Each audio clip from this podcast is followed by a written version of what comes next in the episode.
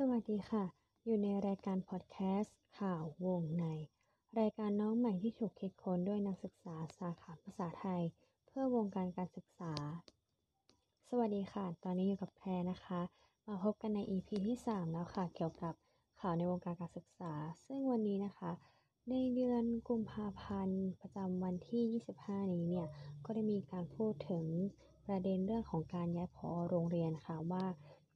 เขามีการปรับเปลี่ยนเกณฑ์หรือเปล่า หรือว่ามันเกิดปัญหาอะไรขึ้นบ้างนะคะ เราไปดูกันเลยค่ะก็คือ นายกสมาคมผู้บริหารโรงเรียนมัธยมแห่งประเทศไทยเนี่ยได้บอกว่ามันเกิดปัญหาในการย้ายผู้อำนวยการโรงเรียนและการบรรจุแต่งตั้งผู้อำนวยการโรงเรียน จากผู้ที่สอบขึ้นบัญชีไว้ได้ คือผู้อำนวยการโรงเรียนขนาดเล็กและขนาดกลางเนี่ยถือว่าเป็นผู้ที่มีประสบการณ์ในการบริหารโรงเรียนมา แต่ทำไมถึงไม่สามารถย้าย มาดำรงตำแหน่ง โรงเรียนขนาดใหญ่หรือว่าขนาดใหญ่พิเศษได้ที่ว่าง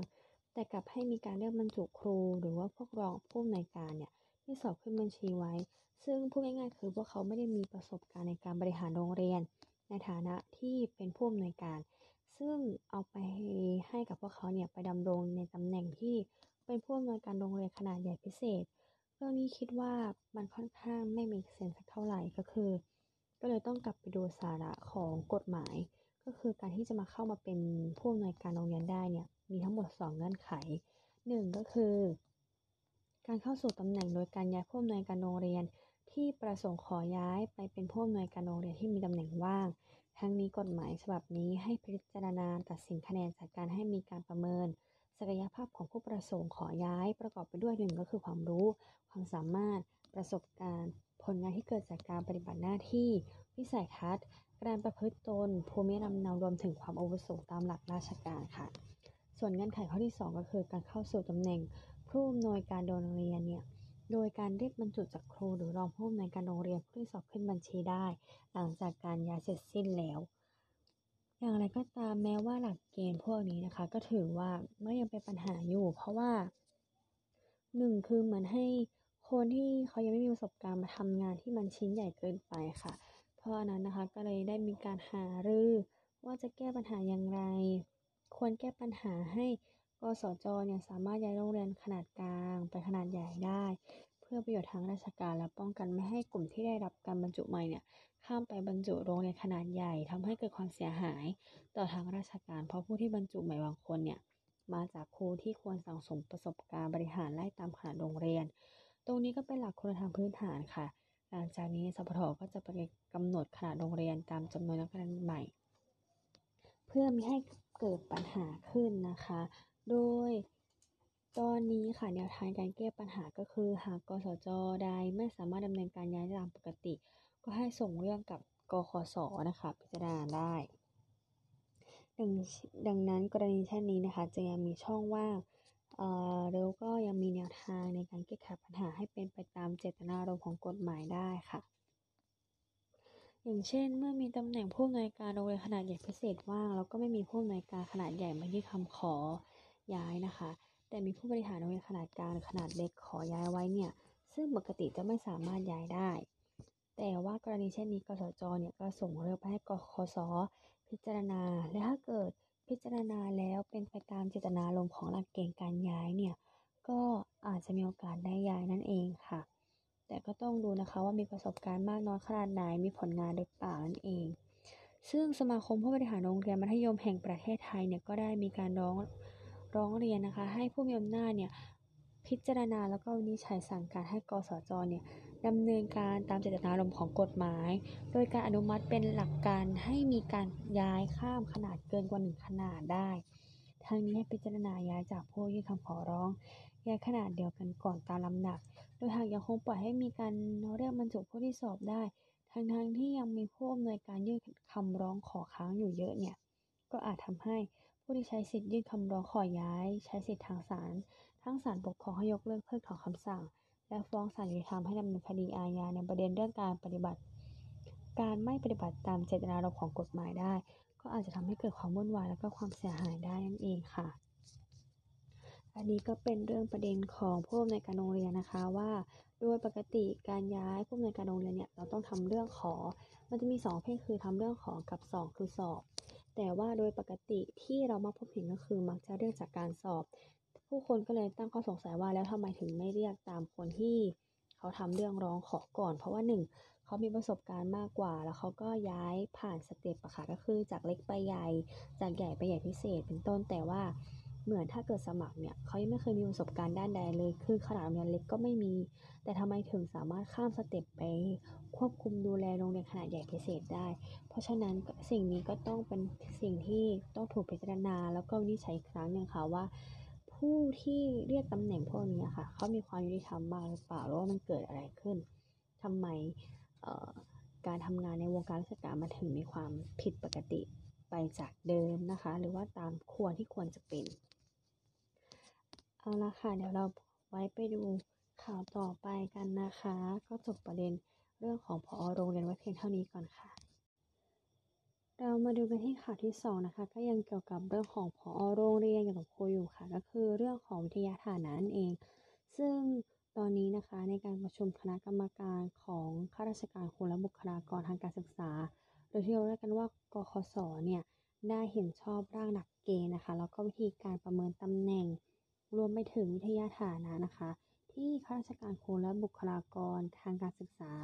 รวมไปถึงตำแหน่งผู้บริหารสถานศึกษา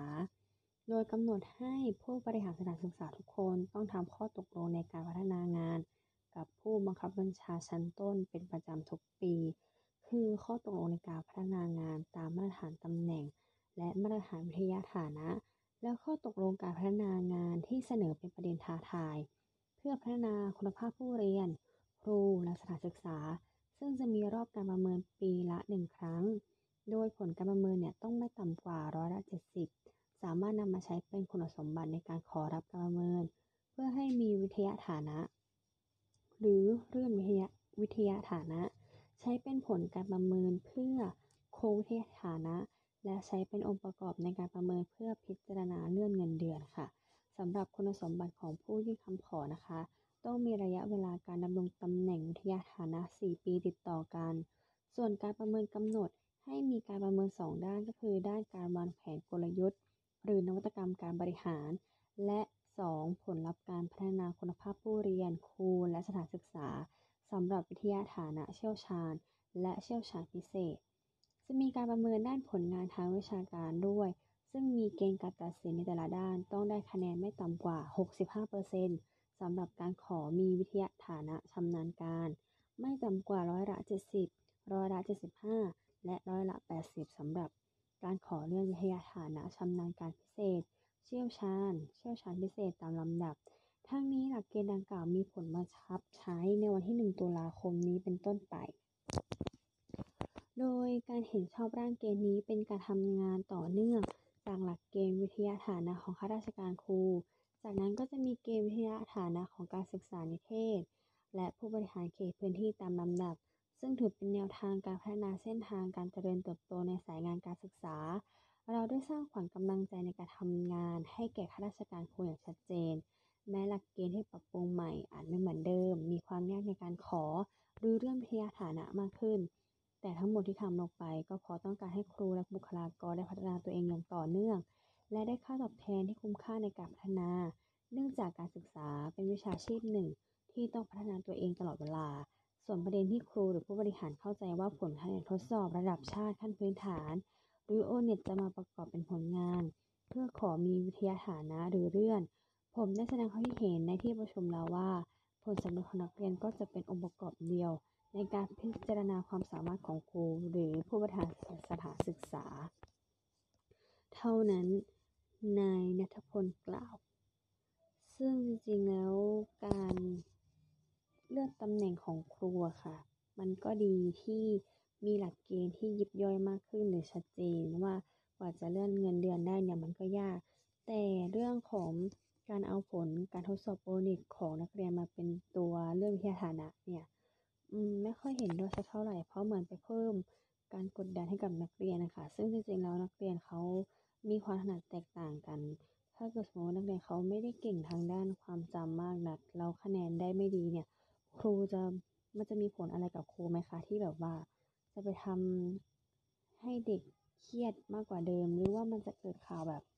นักเรียนเครียดแล้วฆ่าตัวตายเพิ่มขึ้นหรือเปล่า อันนี้แพรคิดว่าเป็นสิ่งที่เขาต้องคำนึงถึงด้วย เข้าใจว่าอยากให้ครูมีการพัฒนา มันต้องมีการพัฒนาตลอดเวลาจริง แต่ว่าไม่อยากให้มากดดันนักเรียนค่ะ เพราะว่านักเรียนเนี่ยแต่ละคนมีความสามารถไม่เหมือนกัน มีความจำที่ดีไม่ดีแตกต่างกัน ไม่อยากให้ใช้เกณฑ์เพียงตัวเดียวมามีผลกับชีวิตของนักเรียนหรือของครู หรือผู้บริหารสถานศึกษาค่ะ แล้วท่านผู้ชมคิดอย่างไรบ้างคะเกี่ยวกับข่าวนี้ ก็อย่าลืมมาเล่าให้แพรฟังได้นะคะสำหรับวันนี้ EP ที่ 3 แพรก็ต้องขอลาไปก่อน แล้วก็ขอฝากประเด็นเกี่ยวกับเรื่องของข่าวทั้งผอโรงเรียน รวมไปถึงข่าวนี้ค่ะข่าวล่าสุดเลยเรื่องของการ อวิทยาฐานะเพิ่มเนี่ยในเรื่องของการเรื่องเงินเดือนนะคะ ว่าเห็นด้วยไหมกับการที่ต้องเอาโอนิกมาเป็นบรรทัดฐานในการแบบให้เป็นผลงานของครูอะก็อยากให้ทุกคนมาลองเสนอความคิดเห็นกันดูนะคะสำหรับวันนี้สวัสดีค่ะ